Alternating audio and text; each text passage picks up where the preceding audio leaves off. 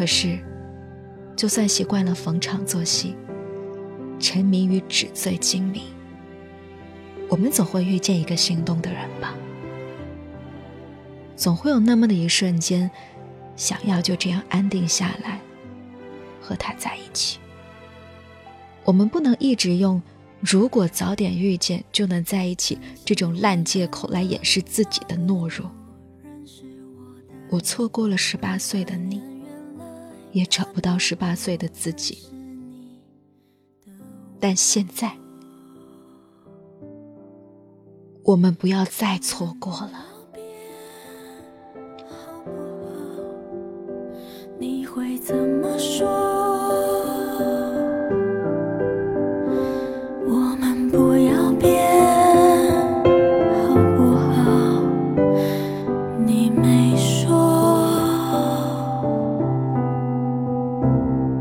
你的世界你是主角。关于我的武装你大方陪我流浪那条控制思念的神经坏了我轻易的被